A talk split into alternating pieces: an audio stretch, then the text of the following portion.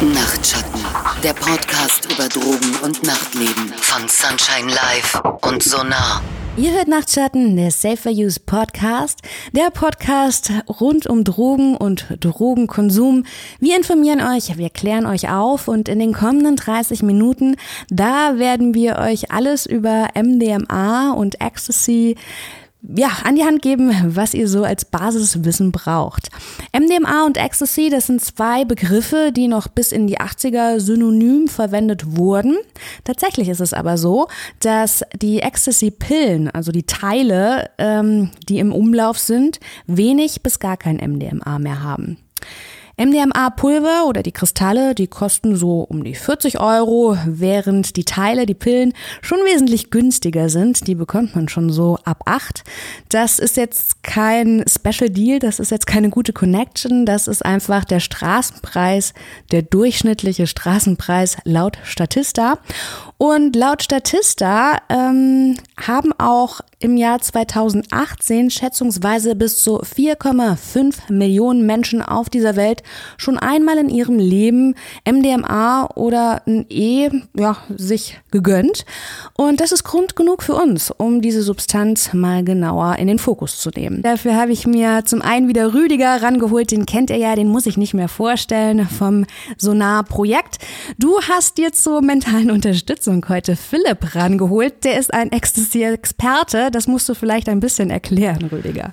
Mentale und inhaltliche Unterstützung auf jeden Fall. Äh, Philipp und ich kennen uns jetzt schon etliche Jahre. Er ist äh, Sozialarbeiter äh, von der Ausbildung äh, her, aber seit vielen Jahren jetzt auch Medienschaffender, Product und Experience Designer. Und er steht seit 2016 auch für die App No Drugs. No für Wissen und Drugs für Drogen. Philipp, ist diese App schon im App Store erhältlich? Ja, äh, sowohl im Apple App Store als auch im Google App Store seit 2016 ähm, ist, die, ist die App da verfügbar. Und die Userinnen bekommen dann alles an die Hand nochmal zusammengefasst, was wir heute in diesem Podcast besprechen. Wahrscheinlich auch noch mehr an Fachwissen, ne? vielleicht wo wir heute gar nicht so drauf eingehen können. Auf jeden Fall. In der App geht es nicht nur um Ecstasy und MDMA, sondern auch um viele andere Substanzen. Außerdem Infos zu Notfallsituationen und äh, wo man Hilfe finden kann. Okay, ihr habt's gehört. No Drugs bekommt ihr im App Store. Rüdiger, MDMA ist ja ein Entaktogen. Ich muss ein bisschen lachen, weil äh, mir persönlich sagt das nichts. Und für alle HörerInnen, denen es genauso geht, erklär doch mal bitte, was zur Hölle Empathogene bzw. Entaktogene sind. Tja, also irgendjemand Schlaues hat sich das mal ausgedacht vor vielen Jahren, weil wenn wir über MDMA oder auch Ecstasy genannt sprechen, dann ist es ja ein Produkt aus der Amphetaminfamilie. Also das stimuliert, putscht auf, ähnlich äh, wie Amphetamine auch, ne? deshalb eben auch Tanzdroge. Aber es hat eine besondere Fähigkeit, nämlich ähm, die Gefühle und auch ja die, das Gefühlsempfinden vor allen Dingen nochmal deutlich zu betonen. Und entaktogen heißt sowas wie das Innere berührend oder mein Inneres berührend. Und empathogen steht für ähm, ich kann mich gut in andere reinversetzen und mit ihnen schwingen. Ah ja, okay. Jetzt ist es ja ein weit verbreiteter Mythos, dass MDMA mal als Appetitzykler entwickelt wurde. Das ist nicht so ganz richtig, oder? Also meines Wissens ist es so, dass das tatsächlich ein Mythos ist. Also Merck, die Firma, Pharmaziefirma äh, Merck hat das 1912 mal äh, patentieren lassen und hat das aber nie richtig in die Produktion gebracht. Ähm, ja, so dass es als Medikament tatsächlich vertrieben wurde. Und es gibt viele Fähigkeiten, die MDMA zugesprochen werden und viele Vermutungen, warum Merck das mal so äh, auf den Markt bringen wollte, aber nichts davon ist so richtig belegt. Mhm. Philipp, kannst du uns so ein bisschen über die Entwicklung auch in der Techno-Szene, ähm, kannst du uns darüber ein bisschen was erzählen? Gerne, ja. Also ähm, MDMA tauchte ähm, Anfang der 80er ähm, häufiger als Adam, damals wurde das Adam genannt, in Schwulenclubs in den USA auf und verbreitet sich dann auch weiter ins Warehouse in Chicago. Das ist einer der Clubs, äh, ja, in denen Hausmusik Music geboren wurde, würde ich sagen. Und ähm, ja, ich glaube, das hatte viel auch äh, ja mit der mit der mit der äh, LGBTIQ und mit der Black Community damals zu tun, weil das Wirkungsspektrum eben auch äh, ja, zu der, zu der aufkommenden elektronischen Musik von damals gepasst hat. Mhm. Welche Faktoren beeinflussen denn die Wirkung von Ecstasy? Du hast ja schon gesagt, das hat so zu einem Lebensgefühl ähm, gepasst einfach. Welche Umgebung gibt es eine bestimmt, gibt es ein bestimmtes Setting, in dem Ecstasy ganz besonders gut kommt? Also grundsätzlich natürlich ist es immer wichtig, sich wohl zu fühlen und äh, je nachdem, wie man sich natürlich fühlt, ähm, beeinflusst das auch die Wirkung. Ähm, zum Setting natürlich ähm, so ein Gefühl der Gemeinschaft, wie das da oft in diesen Clubs und Communities war, ähm, passt natürlich auch zum Wirkungsspektrum und deckt sich ja auch so ein bisschen mit der empathogenen ähm, Wirkung ab, die, die Rüdiger beschrieben hat. Genau. Ich, ja, Rüdiger? Also ich hätte noch als Ergänzung, ähm, also un, ähm, also völlig klar ist äh, Ecstasy oder MDMA einer der Katalysatoren, die äh, so die elektronische Tanzmusik eng mit der verbunden sind, vielleicht auch in ihrer Entwicklung sehr geprägt haben. Aber es gab ja davor auch schon Gebrauch und es waren so New Ager, Hippies, ja, die auch vorher schon festgestellt haben, das ähm, verbindet sich halt sehr stark. Ähm, die Verbindung zu anderen, die baut sich so äh, nochmal doller auf und es ist ein besonderes Erlebnis und also es lässt sich nicht nur jetzt für äh, zum Tanzen benutzen zum Beispiel. Genau, also da kann man nochmal zusammenfassen, dass MDMA und Ecstasy schon auch als die Droge beschrieben werden kann, die zumindest, solange sie wirkt, äh, die Droge ist, bei der man alle total lieb hat, wo alles irgendwie ganz schön ist und sich auch alles ganz schön anfühlt. Da sind wir direkt bei meiner nächsten Frage angekommen. Welche subjektiv angenehme erlebende Wirkung hat denn Ecstasy? Ja, also die Worte, so empathogen oder entaktogen wollen, sollen das ja ausdrücken erstmal, ne? Ähm, diese besondere Qualität. Ja, du hast jetzt eben schon gesagt, äh, so die Love Drug wurde es ja auch genannt oder Hug Drug zum Beispiel, ne? Ähm, es ist sehr angenehm und leicht für viele Kontakt mit anderen aufzunehmen. Ähm, man ist auch total entstresst oftmals dabei ähm, und kann sich eben sehr gut verbinden. Und gleichzeitig hat es eben diese aufputschende Wirkung. Also gut drauf mit Ecstasy. Das ist ja für die Dauer des Konsums, mag das auf jeden Fall stimmen. Jetzt fegt es aber auch die Serotoninspeicher so ein bisschen leer. Deshalb wollen wir jetzt vielleicht drüber sprechen, was kommt nach dem Rausch. Ähm, welche unangenehmen oder vielleicht auch gefährlichen Wirkungen hat Ecstasy? Genau, also erstmal, also kann man unterscheiden zwischen mit dem Rausch, weil natürlich gibt es da auch Risiken, die sich mhm. damit verbinden und vielleicht dann auch nach dem Rausch auch nochmal kommen. Ne? Ja.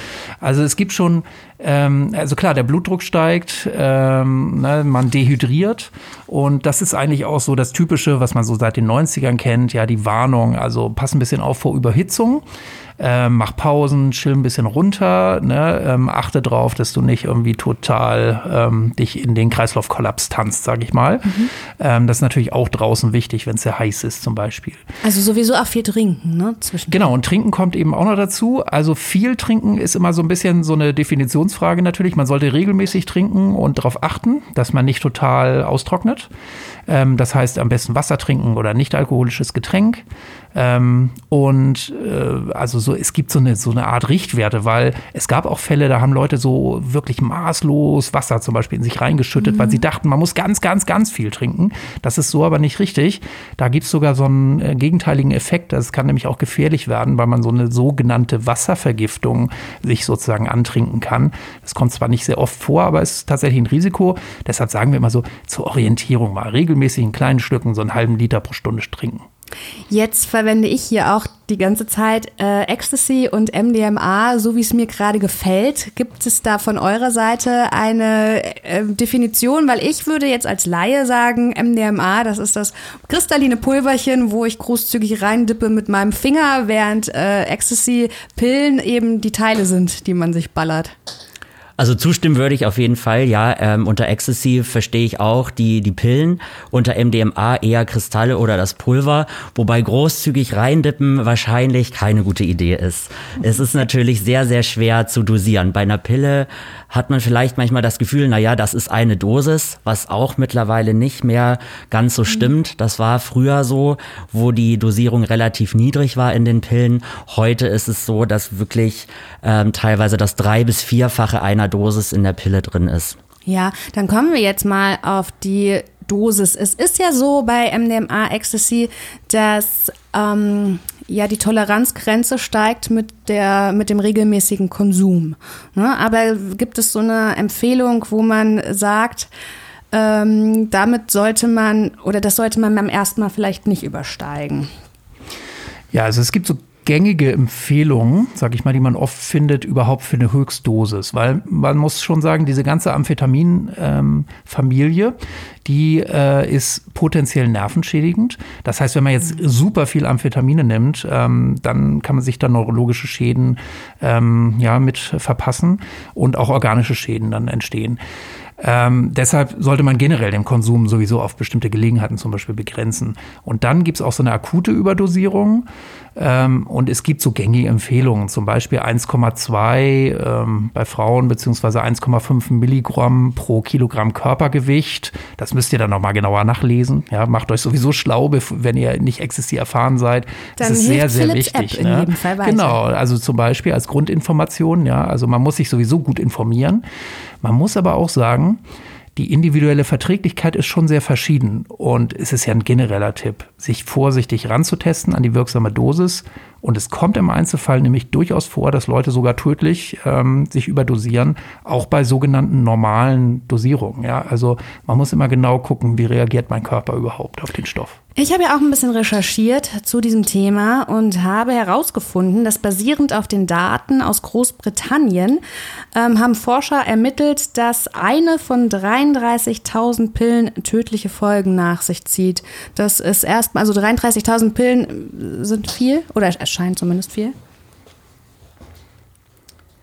Ähm, ja, also was, was ich natürlich mitbekomme über die ähm, Testergebnisse, die man auch in der No Drugs App sehen kann, ist, dass es immer wieder dazu kommt, nicht nur, dass sehr, sehr hoch konzentrierte Pillen im Umlauf sind, sondern auch Pillen, die ganz was anderes enthalten. Mhm. Ähm, natürlich gibt's auch Todesfälle, wie Rü gesagt hat, bei reinem MDMA-Konsum, aber Todesfälle kommen auch häufig vor, wenn andere Stoffe in der Pille drin sind als die, die man vielleicht erwartet. Gerade PMA oder PMMA sind da so Substanzen, die besonders toxisch und besonders gefährlich sind und dann häufig eben zu Todesfällen führen. Kann man dann so ähm, ja, also kann man das so pauschalisieren, dass man sagt, eigentlich sind Ecstasy-Pillen gefährlicher als MDMA, weil man beim MDMA weiß, welchen Stoff man hat und bei der Ecstasy-Tablette ja nicht?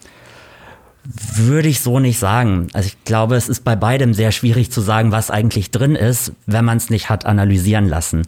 Bei bei ähm, Ecstasy-Kristallen ist vielleicht die, die, ja, die Idee da, dass, ähm, ja, wenn das Kristalle sind, dann ist es MDMA. Hat sich aber gezeigt in Analysen, das können auch ganz andere Substanzen sein. Deswegen der beste Weg, ähm, um da eine gewisse Sicherheit zu haben, ist es wirklich testen zu lassen, um zu wissen, was ist drin und wie viel ist drin. Mhm. Das war mir zum Beispiel auch gar nicht so bewusst. Das MDMA habe ich tatsächlich immer gedacht, wenn ich das in dieser kristallinen Form bekomme, ist es MDMA. Aber dem ist nicht so, nein? Also die kristalline Form hat schon sehr große Vorteile, weil die Reinheit ist in der Regel sehr groß. Aber ich kann mir natürlich nicht sicher sein, ob das jetzt wirklich MDMA ist. Das ist generell bei Schwarz Schwarzmarktprodukten eben so, dass äh, Qualitätskontrolle äh, schwierig ist. Trotzdem würde ich sagen, ja, also ähm, wenn ich ähm, jetzt nach einem Testvorgang zum Beispiel, wenn ich es einmal genommen habe, mir sicher bin, das ist MDMA, dann ist es schon einfacher, ähm, da auch eine tatsächlich so eine Dosierung ähm, ne, vorher sich sozusagen so abzuwiegen oder so. Aber es kommt natürlich sehr auf das Handling an. Also dann braucht man auch eine Feinwaage ähm, oder man muss das dann wirklich sehr sorgfältig vorher äh, dann nochmal portionieren zum Beispiel, ne? weil die meisten verschätzen sich auch in der Menge.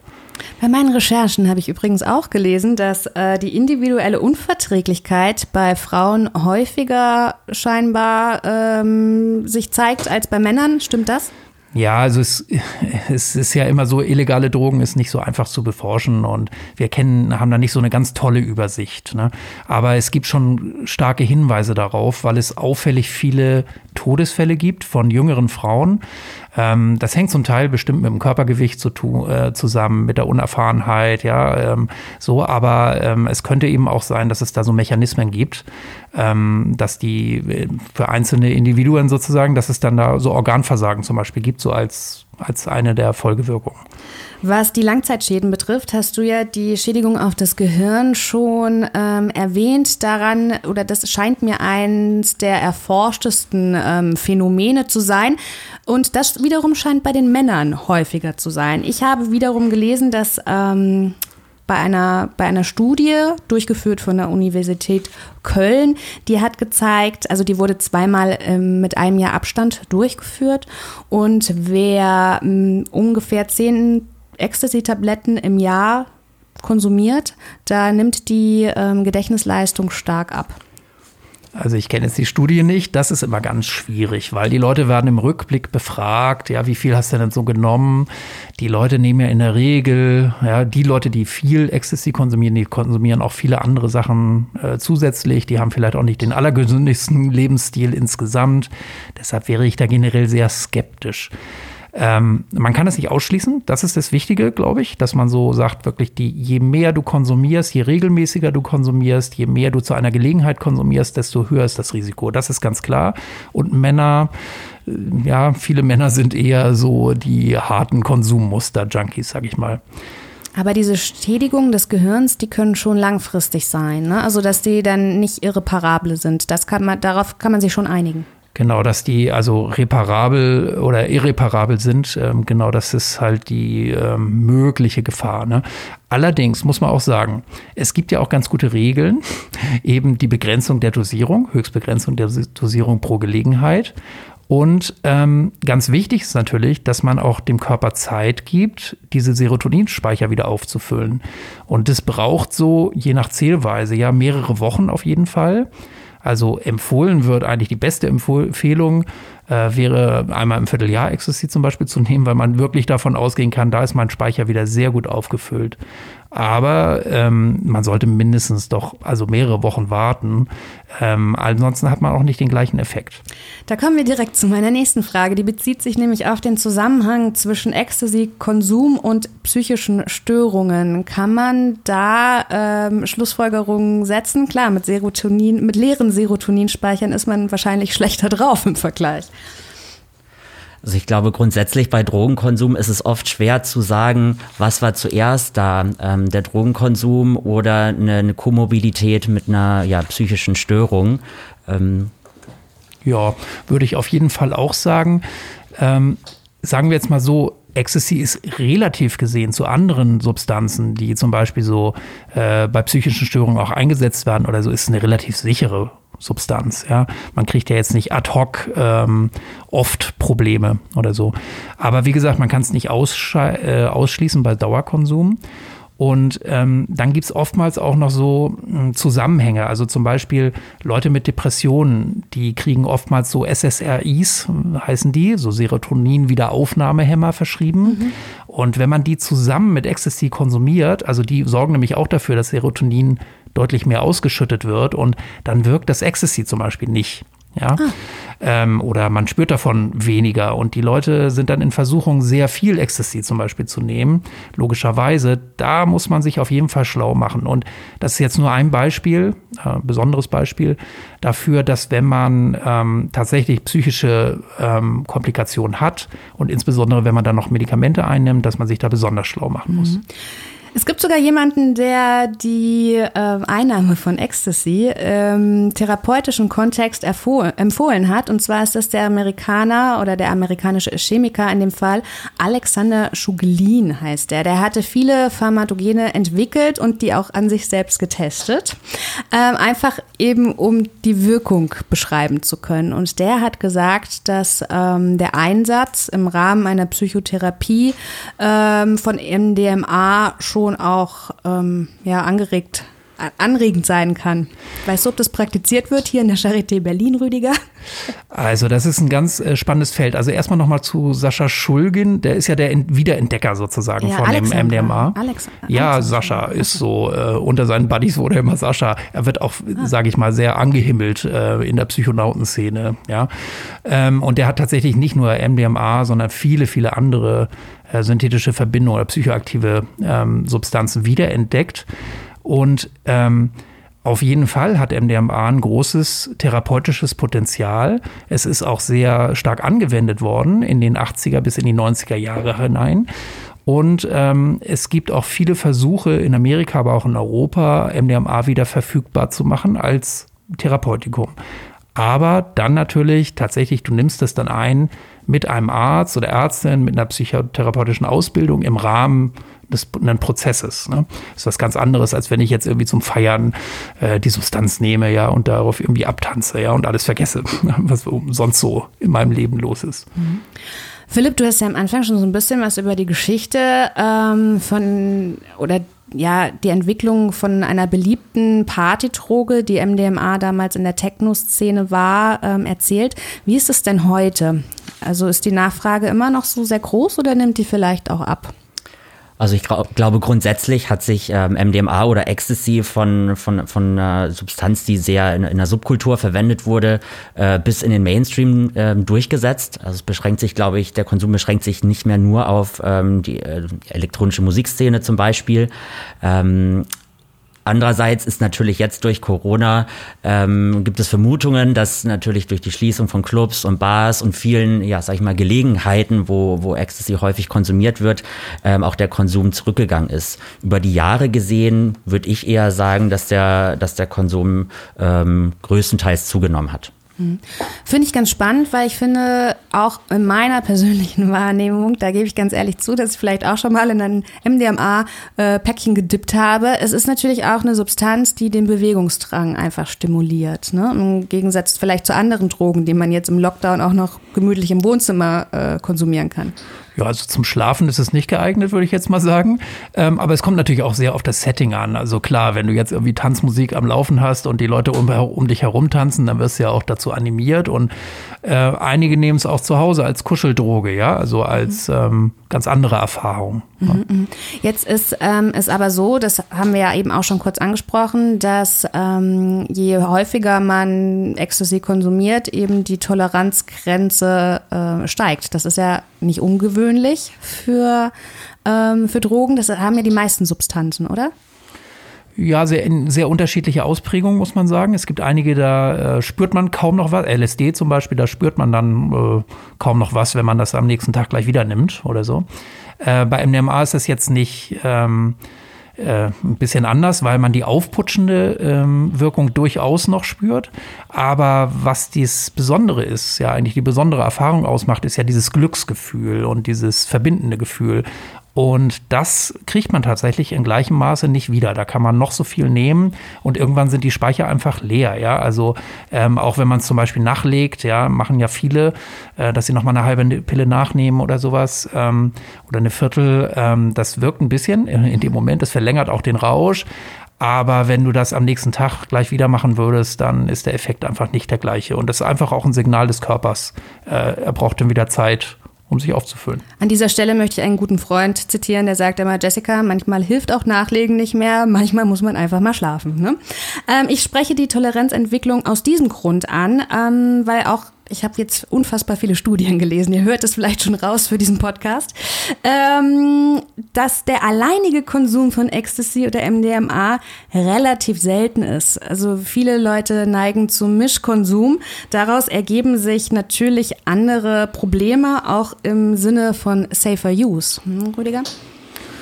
Ja, also erstmal Bestätigung, klar, für die meisten, ähm, die jetzt synthetische Drogen nehmen oder so, ist eher so ein Mischkonsummuster, ist so, ähm, sag ich mal, normal, ja. Ähm, und tatsächlich gibt es so das typische Phänomen ist ja eigentlich, weil es sich hier auch um eine Stimulanz handelt, ne? also Upper so genannt. Und wenn ich jetzt sehr viele andere Upper auch zusätzlich noch konsumiere, dann ja, gibt es tatsächlich so eine Kreislaufüberlastungsgefahr. Ne? Ähm, ja, weil irgendwann ist der, sind die Energiereserven des Körpers äh, nicht in der Lage, das auszuhalten. Und auch nochmal so andere Folgewirkungen, wo vorhin schon genannt, ähm, die Gefahr erhöht sich dann. Ich habe hier noch eine Frage draufstehen. Ähm, ist MDMA eine Designerdroge? Ich weiß nicht, ob wir die am Anfang schon ähm, erwähnt haben, aber es ist manchmal so ein bisschen in der Boulevardpresse wird ja, ja von. Also ähm, nein.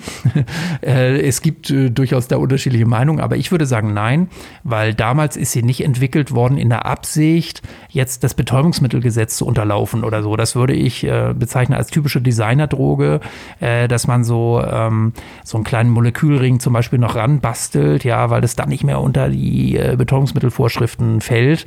Ähm, natürlich ist es im Labor designt, aber das sind alle Pharmazeutika, ne? alle, alle synthetischen Drogen kann man das eigentlich sagen. Mhm. Jetzt haben wir wieder sehr viele Informationen in den letzten 20 Minuten an die Hand gegeben bekommen. Ich will die wichtigsten jetzt nochmal zusammenfassen. Die wichtigsten sind ganz bestimmt ähm, die Dosierung. Nochmal. Ähm, kannst du das bitte nochmal für uns zusammenfassen, Philipp? Ja, also grundsätzlich richtet sich das nach dem Körpergewicht. Ähm, für Frauen immer ein bisschen weniger. Aber was man sagen kann, ist, wenn MDMA oral konsumiert wird, dann ist eine leichte Dosis zwischen 40 und 70 Milligramm. Durchschnittlich so 70 bis 140 und hoch 140 bis 180. Du hast jetzt schon oral ähm, betont. Es gibt es viele Leute, wie ist da, gibt es da Zahlen? Wie viele ziehen es durch die Nase? Ähm, spritzen vielleicht auch? Also von Zahlen wüsste ich jetzt äh, nichts, aber ich würde sagen, oral ist so die häufigste und gängigste ja. Konsumform. Von allen anderen würde ich, glaube ich, auch eher abraten. Mhm, okay. Ähm, Rüdiger zeigt da den Daumen nach oben. Ähm, aber es gibt doch auch Leute, die es wahrscheinlich sich eine Ecstasy-Tablette klein machen, zerhacken und durch die Nase ziehen. Ja, das gibt es, das soll sehr unangenehm sein. Äh, generell ist es natürlich risikoreicher. Äh, man reizt ja die Nasenschleimhäute sehr und die Wirkung ist auch stärker. Ähm, ja, und ähm, einige machen das gerade deswegen, logischerweise, aber es reizt schon wahnsinnig die Nase und ist wirklich nicht zu empfehlen. Äh, und ja, die ganzen Dosierhinweise äh, beziehen sich meistens auch auf oralen Konsum. Also insofern würde ich sehr aufpassen, äh, wenn man das durch die Nase zieht. Du hast ja so ein paar safer Use-To-Dos schon im Laufe der Folge jetzt an die Hand gegeben. Sagst du trotzdem nochmal die wichtigsten bitte, Rüdiger? Ja, äh, genau. Das ist auch ein großes Anliegen immer von uns. Ne? Also wenn man konsumiert, dann richtig mit der richtigen Vorbereitung ne? und dem ähm, ja ein paar Warnhinweisen im Kopf. Also wichtig ist natürlich, sich die Gelegenheit zu suchen, ähm, auch noch mal gucken, ähm, ja, will ich eigentlich, passt das jetzt zu dieser Gelegenheit? Äh, und da, wenn man so reinstolpert, ist es oftmals risikoreicher, ne? weil man dann nicht ähm, richtig gut abschätzt, ähm, wie man sein Risiko auch begrenzen will und kann. Ähm, Dosierung haben wir eben ausdrücklich gesagt. Ähm, ganz wichtig ist eben so Überhitzung zu vermeiden und Austrocknung zu vermeiden. Haben wir vorhin auch ein bisschen aufgezählt. Auf jeden Fall sollte man gefasst sein auf den Kater danach. Also man sollte äh, auf jeden Fall einen Tag oder zwei ähm, frei haben, sich wirklich auch schön machen, äh, dann alkoholfreie äh, Getränke konsumieren hinterher, ähm, ja, ernährungstechnisch und sowas äh, wieder die Speicher auffüllen. Ähm, insbesondere, um kurz nochmal darauf zurückzukommen, Leute, die zu Depressionen zum Beispiel neigen, die haben auch oftmals sehr damit zu knapsen. Also da, die sollten nicht zu viel oder möglichst gar nicht konsumieren. Ähm, ja, ja also und beim Mischkonsum natürlich besondere Vorsicht. Genau, man nennt es ja Feierdepression, ne? die, die kleine Feierdepression. Und ich sage immer, das ist so ein bisschen der Preis, den man zu zahlen hat. Ich, wenn man viel Alkohol konsumiert, dann hat man am nächsten Tag den Kater. Aber dass man eben sich bewusst macht, dass die Serotoninspeicher leer sind und dass die Welt eben nicht mehr so bunt aussehen wird wie während des Trips. Gehört, gehört wohl auf jeden Fall dazu. Ich bin mit meinen Fragen durch. Herr Rüdiger, du hast immer so viel auf deiner Liste. Gibt es noch ein paar Ergänzungen, die du jetzt noch zu sagen hättest? Es gibt immer so viele Ergänzungen, ähm, aber ich glaube, wir haben jetzt mal so einen ersten Rundumschlag gemacht. Mhm. Ähm, eins würde ich noch erwähnen, auf jeden Fall, was noch auf der, was äh, nicht so richtig zur Sprache kam. Ähm, sind tatsächlich also Namen. Wir haben gesagt, üblich ist tatsächlich als MDMA die Kristalle zu bezeichnen und als Ecstasy die Pillen. Aber es gibt viele konkurrierende Namen als Molly, als Emma, ähm, als Teile ähm, werden eben ja Pillen auch oder MDMA wird es auch so bezeichnet. Und ganz wichtig natürlich ähm, tatsächlich äh, Drug-Checking-Ergebnisse auf die zugreifen, im besten Fall natürlich selber testen. Man hat oftmals nicht die Gelegenheit, aber zumindest dann per No-Drugs-App zum Beispiel sich wirklich gut informieren, ähm, auch über die Dosierung, aber auch eben ähm, genau zu untersuchen, gibt es da Hinweise, dass gefährliche Beimengungen in meiner Pille sind oder ähnliches. Und äh, wenn man wenig Informationen hat, dann sollte man mit nicht mehr als einer Viertelpille starten. Mhm. Wenn ihr noch mehr Informationen über MDMA und Ecstasy wollt, dann würde ich jetzt an dieser Stelle nochmal auf die App von Philipp ähm, verweisen. Habt ihr auch eine Internetseite? Ja, äh, das ist nodrugs.app. Und äh, da gibt's noch weitere Informationen, was die App alles macht. Ich glaube, für Leute, die viel feiern gehen, äh, ist es super, die App dabei zu haben, weil man eben auch gucken kann, ne, wie sind Dosierungen, was kann ich im Notfall tun und äh, wohin kann ich mich wenden, wenn ich vielleicht damit nicht mehr gut klarkomme. Habt ihr denn auch Informationen zu den gängigen, auf dem Markt gängigen Tabletten? So, da sind ja dann immer diese Bildchen drauf, ne? Also ähm, gibt's dann da auch Informationen zu den einzelnen?